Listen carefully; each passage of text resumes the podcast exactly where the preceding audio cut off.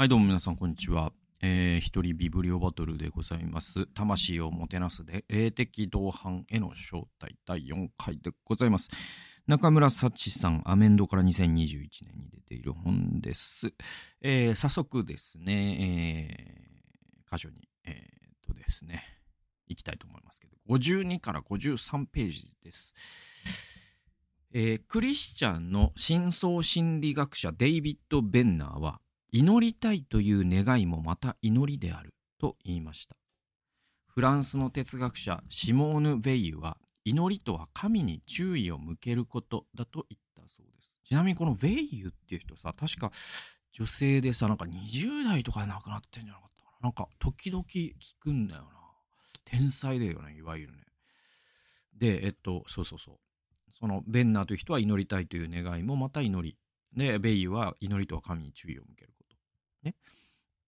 つまり、神に私たちの思いを向け、神への絶望を持つことそのものが、すでに祈りになり得るということなのです。ですから、祈りの生活を持っているかと問われたとき、私はあまり祈っていないと躊躇してしまう人であっても、神に思いを向けている、思いを向けたいという願いはあるという人であれば、霊的同伴を受けることは助けになると思います。自分では祈りだと意識していなかったことが実は祈りであり、自分で気づいていなかったけれど、神は私の求めに応えてくださっていたと気づくのを手伝うのが霊的同伴でもあるのです。だからあの、第3回でさ、その、えっと、霊的同伴っていうのは、あの、祈りを助けることっと言い換えられるみたいな箇所があったんですけど、まあそこともこうするんですけど、その、まあ、祈り感みたいなのって結構その人の、えっと宗教観、キリスト教観、なんと言っていいのか分かんないけど、祈りとは何かみたいな定義って結構大事だと僕思うのね。で、まあそれに正解はないと思うし、それぞれにこうね、あの、正解は人の数だけあると思うんだよ。で、その、世代によってもやっぱ変わると思うしね、その適切な祈り方っていうのは。だからなんかその声出してさ、その、ね、ギャンギャン祈る、ギャンギャン祈る、まあ悪口みたいな。あの、なんだろう、ものすごい声出して、すごい人から見たら熱心に祈ってるなと見えることだけが熱心に祈ってることでもないし、えー逆に言えばこう、本当この人祈ってるんだろうかっていう人が一番その心の中はでは神様に満ち溢れてたりもするわけだから、その外から見てわかるものではないと思うんですよね。で、やっぱその結構この祈りたいという願いもまた祈りであるっていうのはさ、すごく、うんと、助けになると思うんですよ。なんか救われる人多いと思うんですよ。で、まあ、例えばね、まあ、僕自身さ、10年前に鬱になった時に、全然祈れなかったんですね。で、その時にはこの言葉は知らなかったけど、でも、もしこの言葉を知っていたら、その時、全然1秒も祈れないと同時に24時間祈っていたとも言えるんですよ。なぜなら祈りたいと思い続けてたから。で、やっぱこれってさ、実はその神に注意を向けることとか、なんていうのかな。そうそうそうそう。なんか、もうすでに、なんだろう、よくクリスチャンじゃない人とかで教会に来始めた人とかが、そ祈れないんです。なんか祈りたいんですけど祈れないんですよねとかいう類のね、なんか何人かから聞いたことあるから、多分その普遍的な現象だと思うんですけど、でももう、実はじゃあ頑張ってこうやってなんか、こうやってじゃあ一緒に祈ってみましょうよ。まあそれも正解だと思うし、ね、なんか祈りについてのその本を一冊読んでみることをお勧めするとか、祈りのセミナーに連れて行くとか、それも正解、まあ全部正解なんだけど、でももう一つの正解として、あなたがもう祈りたいと思っていることが祈りなんですよって言ってあげるのって結構大事なのかなとかって思いますね。はい。だからこの言葉は僕好きでしたね。次いきますね。で、ここの箇所ともちょっとに、あの、まあ、その直後の箇所なんですけど、霊的同伴が祈りに満ちているとは、同伴のセッション自体が、同伴者と非同伴者が共に神に捧げる祈りだという意味でもあります。同伴のセッションで持たれる会話にイエス様をお招きし、語っておられるイエスの御声に共に耳を傾けるからです。セッションを始めるにあたり、精霊をお招きし、私たちの会話を導いてくださるよう祈り求めます。そして相手の話を聞きながら、今その場でその人のために取りなしてくださっている精霊の御声を聞くことができるよう求めます。同伴のセッション自体は堅苦しいものではなく普通の会話のようですが、その会話自体が祈りとして神の前に捧げられていると自覚するとき、このセッションを通して自分たちが聖なる領域に招かれていることに気づくでしょう。さらに霊的同伴者は自分が同伴している相手のために普段から祈ります。このように霊的同伴は祈りに満ちているのですと。はい。なんか その、祈りに満ちているっていうと、なんか5分おきにじゃあ祈りましょう。なんとかなんとか、アーメン。それでね、さっきの話だけど、みたいな、なんか、そんな会話してる人いるのか知らんけど、なんか、そういうことじゃないと思うんだよ。なんか、その、ところでさ、つって、あ、また祈り、なピピピピ、じゃあ祈ろう、なんとかなんとか、アーメン。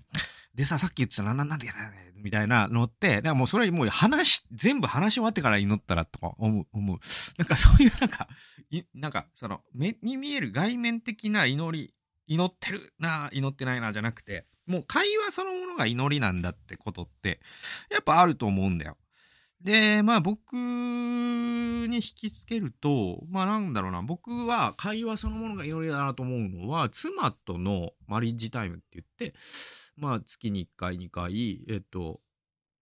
夫婦でその予定を共有し、祈りの課題を共有し、えー、気持ちを分かち合いみたいなのやってんのね。で、その時間は、まあ、あの、最初に一言祈って最後一言祈るけど、それ以外の時間じゃあ祈ってないかというと、もう会話自体の真ん中にイエス様言ってくださいねっていう気持ちで二人ともが会話に参加している以上、それは僕は祈りだと思うし、あとはその FVI のね、あの、みどりさんや、えー、柳沢さんや、えっと、神田先生3人で、えっと、話し合うときね、うん、特に漫座とかでね。で、1、2時間話して最後祈ったりとか、最初は祈りで始まった。まあ、それはまちまちなんだけど、もう、でも、それ、そこで祈ったか祈ってないかっていうのは、まあ、いあなんていうの、最初に祈るの忘れたから、これはミーティングであって祈り会じゃないねっていう話じゃなくて、もうその会話自体が、真ん中にイエス様がいらっしゃるという、3人なんだけど4人で話してるっていう、コンセンサスがある会話っていうのは、もはや祈りなんだなーっていうのは、すごく思うかな。うん。そうそうそうそうそうそう。だからその霊的同伴のセッションもそうで、うん、なんかどれだけ熱心にそのうんとそのミーティングの中でセッションの中で祈りが捧げられたというよりも普段から霊的同伴者が非同伴者のために祈り続けているという祈り漬け祈りに浸された中でその会話もイエス様を真ん中にして祈るという精霊を真ん中にして祈るというそれがねなんかいいな思いましたね。だからまあ、この今のね、祈りたいという心、ね、願いも祈りだっていうのと、セッション自体が祈り。祈りっていうものを、なんかあんまこう、狭い意味で捉えないみたいなのも、僕はこの本の主題ではないんだけど、すごく自分にフィットする考え方だなと思いましたね。次行きましょう。57ページです。えー、あとね、終わりが見えてきてて、あと4箇所かな。なんで、今日で終わるかなって感じですね。57ページ。それと同時に、同伴者は相手が正直になるよう強要することもしません。模範回答に聞こえることを非同伴者が語ったとしても、それが本音ではないだろうと決めつけるような反応もしません。ただ安全な場所を作ってその人の心の奥にある真実な思いが自然と出てくるのを待ちます。パーカー・パルマーは人の魂についてこのように言いました。魂とは野生動物のようだ。強く、回復力があり、しっかり者で、自立していて、それでいて非常に恥ずかしがり屋でもある。野生動物を見たければ、出てこいと叫びながら森に突入するなどもってのほかである。しかし、静かにそっと森の中に入り、木の根元に黙って1、2時間座っているならば、会いたいと思っていた野生動物はもしかしたら出てくるかもしれない。そして私たちが探していた貴重なありのままの姿を目の端で見ることができるかもしれない。同伴者は非同伴者の魂に命と力を与えておられる主に信頼します。同時に魂の傷つきやすさも認め、急がず時間をかけて非同伴者と向き合います。ただし、同伴者と非同伴者の間に十分な信頼関係が築かれており、精霊の導きを感じるならば、時には突っ込んだ問いかけや指摘をすることもあるでしょうと。このなんか、魂は恥ずかしがり屋で、野生動物のようだっていう、なんか表現が僕は新鮮で、あ、ほんとそうだなと思いましたね。だからその正直を強要してはならないっていうね。なんか、まあその第3回で人の心の左翼っていうのは神聖な場所だ。だから靴を脱がなきゃいけないっていうのがあったけど、それともちょっと通じるんでしょうけど。だからその人の心の一番奥にあるね、ものっていうのは、そのブルーハーツのさ、情熱のバラの歌詞じゃないですけど、ね、答えはずっと奥の方、心のずっと奥の方、涙はそこからやってくるっていうね。なんか、そういう心のずっと奥の方ってのは、うんと、神聖な場所であり、そしてなんか人から無理に引っ張り出されるようなものでもないっていうか、それを忍耐強く待てる人だけが、えー、っと、本当に神聖なものを見せてもらえるというか、なんかそんな、まあこれはだからカウンセラーとかさ、その学校の先生してる人だったらね、10代の生徒の心とか、まあ子育てしてる人だったら子供の心とか、そういうものに触れる感覚にも多分似てるんだと思うんだよね。だからその、お父さんに何にも言えない、なんか本音を言う、言う、言いたまえお父さんに。お父さんに本音を言え、この野郎みたいなお父さんには誰も本音は言わないよね。だけど、本当にこうさ、寄り添うようにして、ちょっと高いお茶でも飲む？みたいなお母さんにはポロッと本音が出てくるみたいなことで言うと、ほんと野生動物だなって思うし。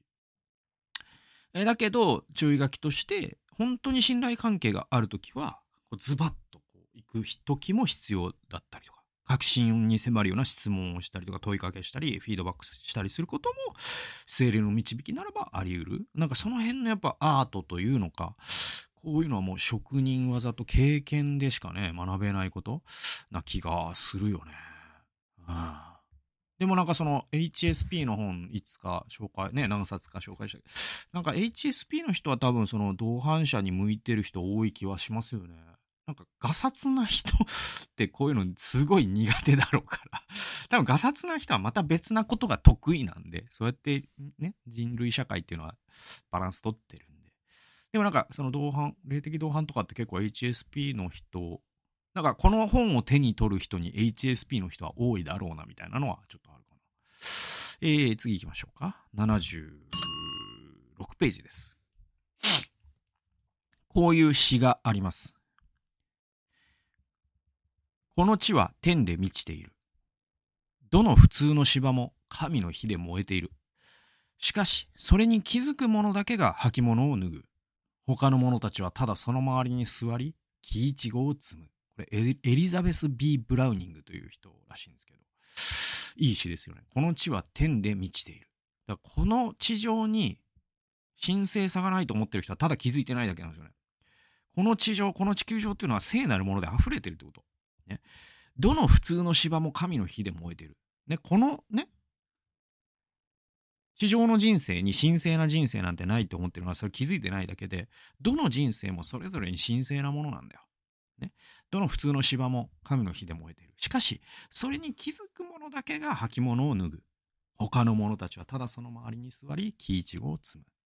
いい石ですね。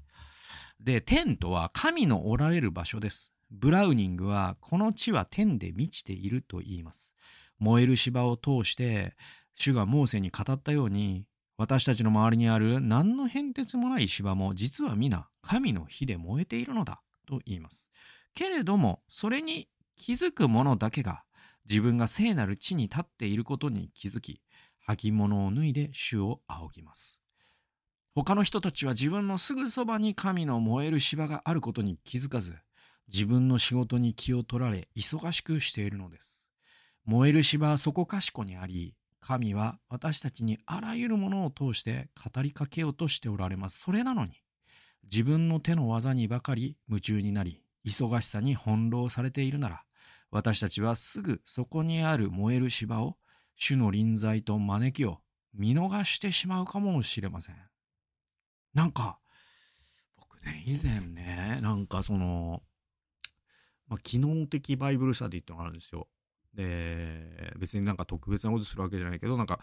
まあ、いわゆるこう、テキストとかを使ってとかではなくて、本当にこう、素朴に御言葉をグループで読む中で立ち現れてくる発見とかを大事にするっていう聖書の学び方を、もうこれ随分前よ、十何年前に、教会の若者たちとやってて、で、その中でさ、あの、ノアの 創世記の、あれは何章になる ?9 章とかなる？えっと、ノアの物語ね。箱舟を作ったっていうね。あそこをさ、読んでて、で、なんか、一節ずつなんかそれぞれ分かっちゃって言って。なんかね、俺初めて、あ、これは分かんないよ。分かんないけど、こうかもしれないな、みたいな。で、多分その進学者とかに聞いたら、いや、それ違うよって言われるかもしれないですけど、シンプルに違うよって言われるかもしれないけど、でも、その、結局、あか、あ、その、ね、その漱石の物語とかってさ、ちょっと神話じゃないですけど、ななんていうのかな、あの、あんまり詳細を書いてない感じってわかります？だから、唐突だったりするわけ。ノアはね、正しい人で、えっと、神を恐れていたみたいな。で、ね、地はすごい暴虐に満ちていた。で、神様は、えー、ね、人を作ったことを悔やまれたみたいな。で、洪水が起こるじゃない？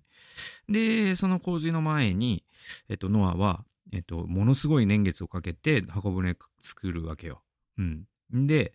その年月っていうのがなんか100年とかだったかな ?80、なんかすごい長い年月作るよね、あれね。で、当時のさ、ノアの寿命とかももうええぐいぐらい長いから、うん、なんだけど、えっと、あのさ、なんかね、その、僕は、えっと、その、その聖書研究やる前は、えっと、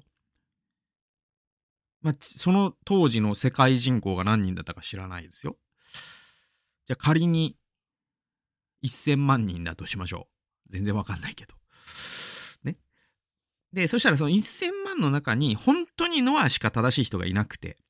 残り全員もうダメで、ダメでっていうか、神に逆らってて、って思ってたの。だけど、これ可能性としたらわかんないよ。聖書は何もそれについて言ってないから、ね。えっと、語り得ぬことは沈黙しなきゃいけないんで、だからその聖書の読み方として、王道でないということは十分分かった上で言うんだけど、そのさ、書いてないから、こういうことだってあるよなって僕が思ったのは、その、1000万のうち、神様は実は1万人ぐらいに声をかけてたんじゃないか説ね。それで、9999人はまあ、無視したというか気づ、気づかなかったというか、気づいたけど、まあ、ちょっと俺の生活がありますんでって言って、スルーしたとか。で、その、聞いた上で、なおかつ応答したのがノアだけだったみたいな。で、そうすると結果的には聖書が言ったことは本当で、正しい人はノアしかいなかった。正しいの定義が神に従うということであるならばそういうことでしょだなんかその、神の声を聞いたのはノアだけじゃなかったんじゃなかった説。ななかったんじゃないか説か。っていうのを、なんか、でもそれは聖書のテキストは何も言ってないわけだから、そういうことがなかったとはね、ないことの証明ってできないから なんかその、ちょっと思ったことがあって、なんかそういう話ともちょっとこの、えっと、どの普通の芝も神の火で燃えているっていうのは、なんか通じる気がすんだよね。で、なんか、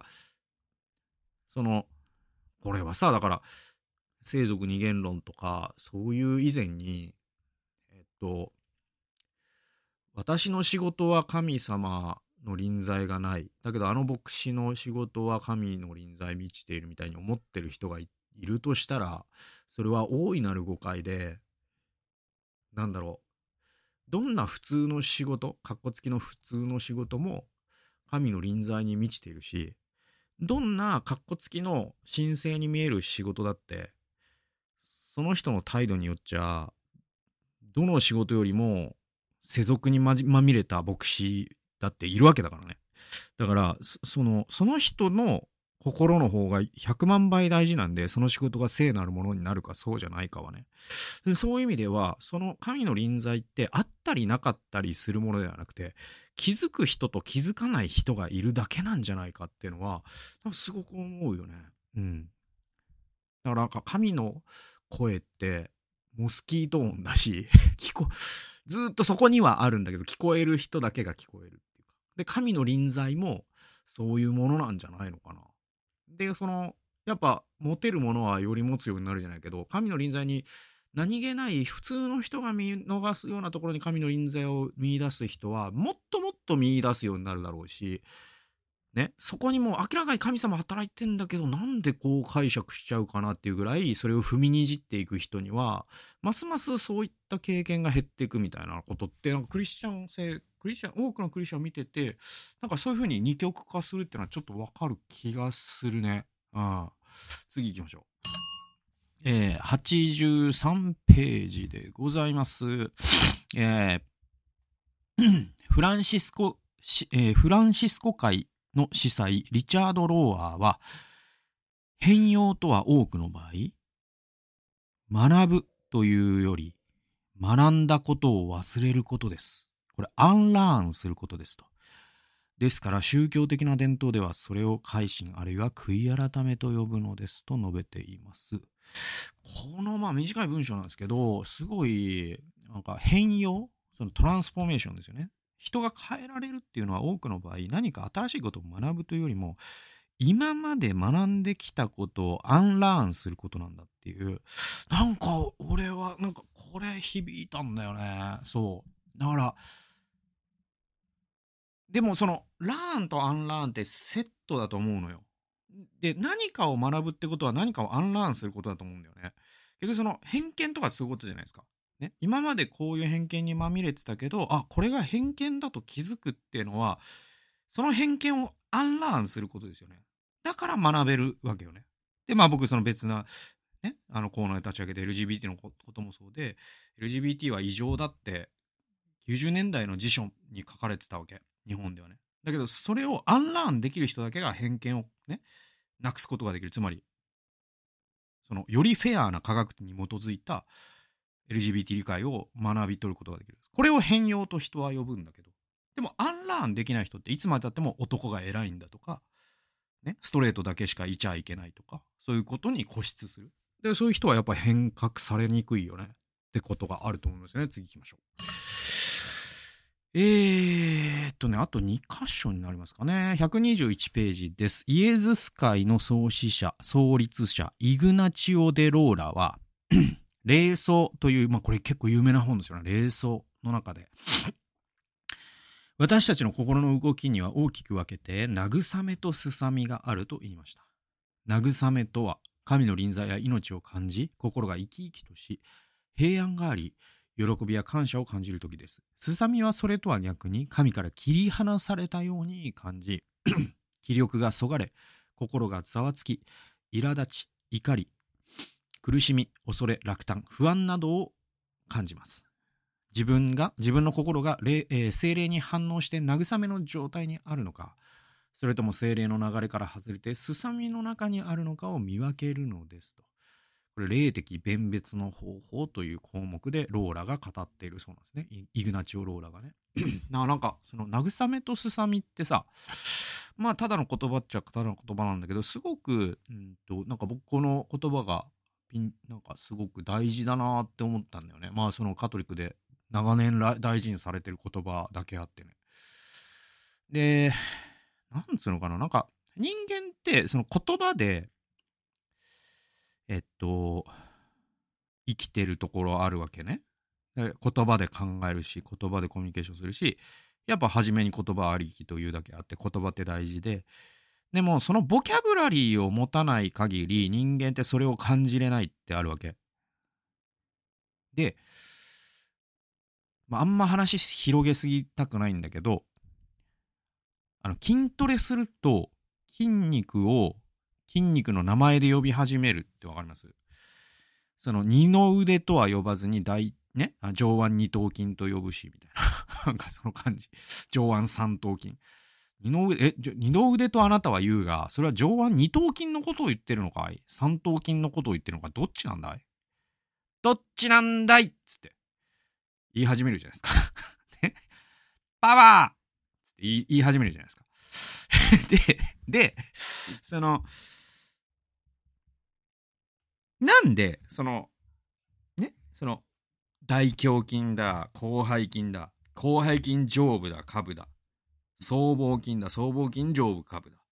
ね、大腿四頭筋だ、ハムストリングだ。ね、そうやって言い分けるかというと、それ、その言葉を持つことで意識できるようになるんですよ。で、これ、嘘か本当か知らないですよ。あの、これは、あの、俗説、俗説で、でも、そういうことあるかもなって思ったことがある話で言うと、なんかね、あのね、アメリカ人って、えっと、肩こりにならないみたいな話一回聞いたことがあって、いや、なると思いますよ。だけど、なんか、あのね、肩こりっていう言葉がないからだみたいなのを聞いたことあるの、でも、そういうことって多分あって、あの、多分ソアみたいな言うよね、やっぱね。その、ネックソアみたいに言うんじゃないかな。多分肩とは認識してないから、あの辺のこと。ネックソアとか言うんじゃないかな。わかんないですね。だけど、なんかその、言葉がその症状を作るみたいなことって多分あるのよ。人間ってそれぐらい、その言葉と身体感覚って繋がってるから、ね。それで言うと、その、なんていうの、筋肉の、えっと、筋肉がパンプするっていう感覚って、えっと、筋トレしてる人以外あんま言わないし、普段の生活で、職場で、部長パンプしましたとか言わないと思うんですよ。ね、筋トレしてる、ジム、ジムの職員同士以外ではね、うんと、ゴールドジム以外では言わないと思うんですよ。だけど、えっと、パンプって何かっていうと、その筋肉数とも違うのよ。あの、高回数の、例えば、えっと、ベンチプレスの割と軽い重量で50回とかやると、もうパンパンにその、胸が張るの。なんかもう、水袋に水がいっぱいになった感じ。まあ、け、まあ、細かく言うと、毛細血管に血液が集まるから、実際、体積も大きくなる。で、測るとやっぱ2、3センチ大きくなってるの。普段の脅威よりね。でもその状態って内側から来るパンパンな感じっていうのがあって、で、この感じっていうのは筋トレする前に感じたことがなかった感じだから、パンプという言葉とパンプという感覚を初めて僕がその、えっと、感じた大胸筋、今、右の大胸筋を動かすとか、左の大胸筋を動かすとか意識できる、まあ、マッスルマインドコネクションっていうんですけど、そのコネクションができた上で、しかもパンプっていう感覚が分かって、パンプっていう感覚が、えっ、と、得たことがあると、今日は今100%パンプしたな、105%いったな、今日は80%だなっていうか、パンプ感っていうのがあるないって分かるんですよ。で、これ何の動画でしたっけ？で、あの その霊装の話なんだけど、それって結局その言葉があるから、その聞いてる感じとかも言えるんだけど、なんか、その人間って何かを習うときに新しい言葉を導入する感じってわかる？うんと、まあ、いろんなことに言えるよ、これは。だから、そうそうそうそう。うーん、僕ちょ、他のスポーツとかちょっとわかんないけど、まあ、バスケとかだと、あの、今日は指のかかりがいいとかって言ったら、スリーポイントバスバス入る状態だったりとかするわけよ。で、それ指のかかりっていう言葉があるから、その指のかかりを意識できるわけね、初めてね。で、その感じって言葉、ボキャブラリーが増えることによって、その技術を学べるのよ。でもボ、ボキャブラリーがないと、そもそもその、スタート地点にも立てないじゃない。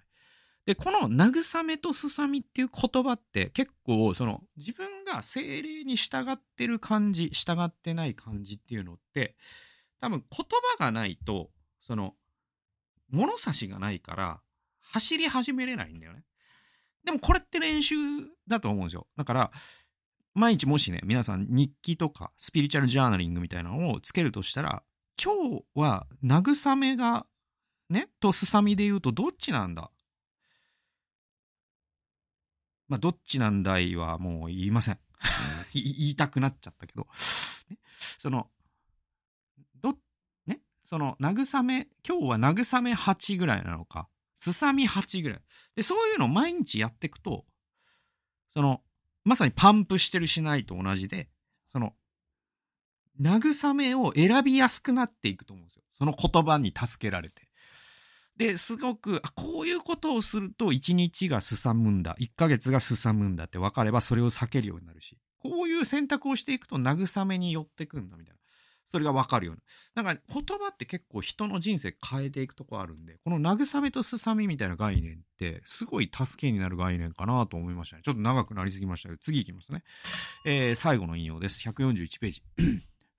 えー、時には自分が思っていた神とは違う。自分が思っていた神だったらこんなことは許さないはずだ。こんなことは起こらないはずだと思い葛藤することもあります。そういう時は自分が持っていた限られた神感が修正される時、より広げられていく時でもあります。神感だけではありません。祈り方や御言葉の理解も変わっていくかもしれません。それは少しも悪いことではないのです。旅路が進んでいけば見える風景も当然変わります。C.S. ルイスも妻を亡くした後の悲嘆の中で書いた悲しみを見つめてでこのように述べています。私が持っている神感は神ご自身の考えではない。私の神感は何度でも打ち砕かれなくてはならない。神ご自身がそれを打ち砕く。神は偉大なる製造破壊主義者。つまり、イコンってことだよね。製造って聖なる銅像ですから。聖なる像の破壊主義者だと。神感が打ち砕かれることこそ、神の臨在がそこにある印の一つだ。と言ってもいいのではないだろうか。神感は常に破壊されす、され続けねばならない。いい言葉ですよね。このルイスの名言ですよね、至極。だから、これはさ、だから、その、なんていうの、そんな考え方を取り入れたら自分の神感が破壊されて信仰が崩壊してしまうみたいな、その恐怖に怯えてる人って結局、自分のイメージの中にある神、だから神ってあなたのイメージよりでかいからね。でも、その、これ、まあ、LGBT のことばっか言うとあんま嫌われるけど、あの、まあ何でもいいですよ。例えばさ、まあまあ、じゃあ女性教職者を認めたら私のキリスト教が足元から崩壊してしまうみたいな人がいるとしてさ、でもその人にとってはさ、その女性教職者がいないキリスト教という箱にもっともっと宇宙よりも大きな方を閉じ込めてるだけだよね。でも僕らは生きてる限り自分の神感を破壊され続けていくのが神が神であることの証拠じゃない。なぜならば神は我々よりも大きいんだから。あなたの小さい頭蓋骨の中に神を閉じ込めるなよってことだよ。ね。それを分かってる人は自分の神感が打ち砕かれるようなことが起きた時にむしろ喜ぶはずじゃん。ああ、そうか、まだまだ自分の理解は足りなかった。もっと神は大きな自由な方なんだ。ってことが分かり続けるってことだよね。その意味で神は製造破壊主義者。ここでイコンっていうね、多分言葉だと思う。アイコンっていう言葉だと思うんですよ、製造っていうのは。で、そのアイコン破壊主義者ってもうまさにその正しいんですよ。神様って偶像を破壊し続ける方で、で、我々が最も抱きやすい偶像って何かというと、神はこういう方だという我々の脳内にある固定観念なんです。でもさ、だからその、まさにそのアイドルっていう言葉、ね、アイドルって偶像って意味だけど、なんかさ、その、えっと、なんつうのかな、例えばさ、その、まあ、よく、若林さんとかが、ラジオで言ってるけど、なんだっけ、その、えっと、まあ、タレント、アイドル、お笑い芸人、なんでもいいんですけど、例えば結婚したりとか、あるいはなんか、えっと、こういう活動をしてほしいと思ってたけど、結構こっちの CM にも出るんだ、こんな番組にも出るんだって言った時に、だからその人の今までのイメージじゃないことを例えばしたとするじゃない？独身だよなこの人はって思う芸人アイドルが結婚した時とかあなんかこう日陰のね性格と思っていた人が日向のことをやってる。それそうした時にファンやめますみたいな。あなたがそんな人だと思ってませんでした。ファンやめますみたいなファンは最初からファンじゃねえんだよっていうことを 若林さんすごい時々言ってるけど。なんかそれってそのそのファンかっこつきのファンはその自分の脳内の若林さんが好きだったわけであって本当の若林さんが好きだったんじゃないんだってことでしょ？若林さんが言いたいのは。その本当のその人が好きならば、その人が変化していくことも受け入れながら、その人を追いかけていくはずじゃないですか。で神様も同じで、ね、神様がこんなことをされる方ならば、信仰捨てますみたいなって、そもそも信仰じゃないはずで。そうじゃなくて、神様が私の脳内に全く収まらないから、神感が崩壊するようなことをされる。だけど、それだからこそ神は神なんだっていうのがキリスト教信仰で、まさにアイドルを破壊していく宗教なんですよね。ここが僕はキリスト教の一番面白いところなんだけど、結構頭蓋骨の中に神様閉じ込めておきたい人はかなり多いかなと僕の印象では思うから、まあその辺のものと、まあ戦う必要もないんだけど、その辺を割と僕はちょっとその皆さんにこの面白さ知ってほしいなっていうのはいつも思い続けてるかなって感じはしますね。なんか最後はちょっと、あの、霊的同伴とはね、ちょっと、でも関係ある話なんで、あの、で、また141ページ。結構ね、この本もっともっと長いんですけど、結構前半に僕引用したのが結構集中してたんで、まあそんな形で、あの、ちょっと偏っちゃってるから、あの、ぜひね、あの、買って全部読んで、読んでもらうと、ものすごいいい本なんで、おすすめでございます。ということで、えー、魂をもてなす霊的同伴への招待、第4回最終回でございました。36分長くなっちゃいましたけども、最後まで聞いてくださってありがとうございました。それではまた次回の動画及び音源でお会いしましょう。さよなら。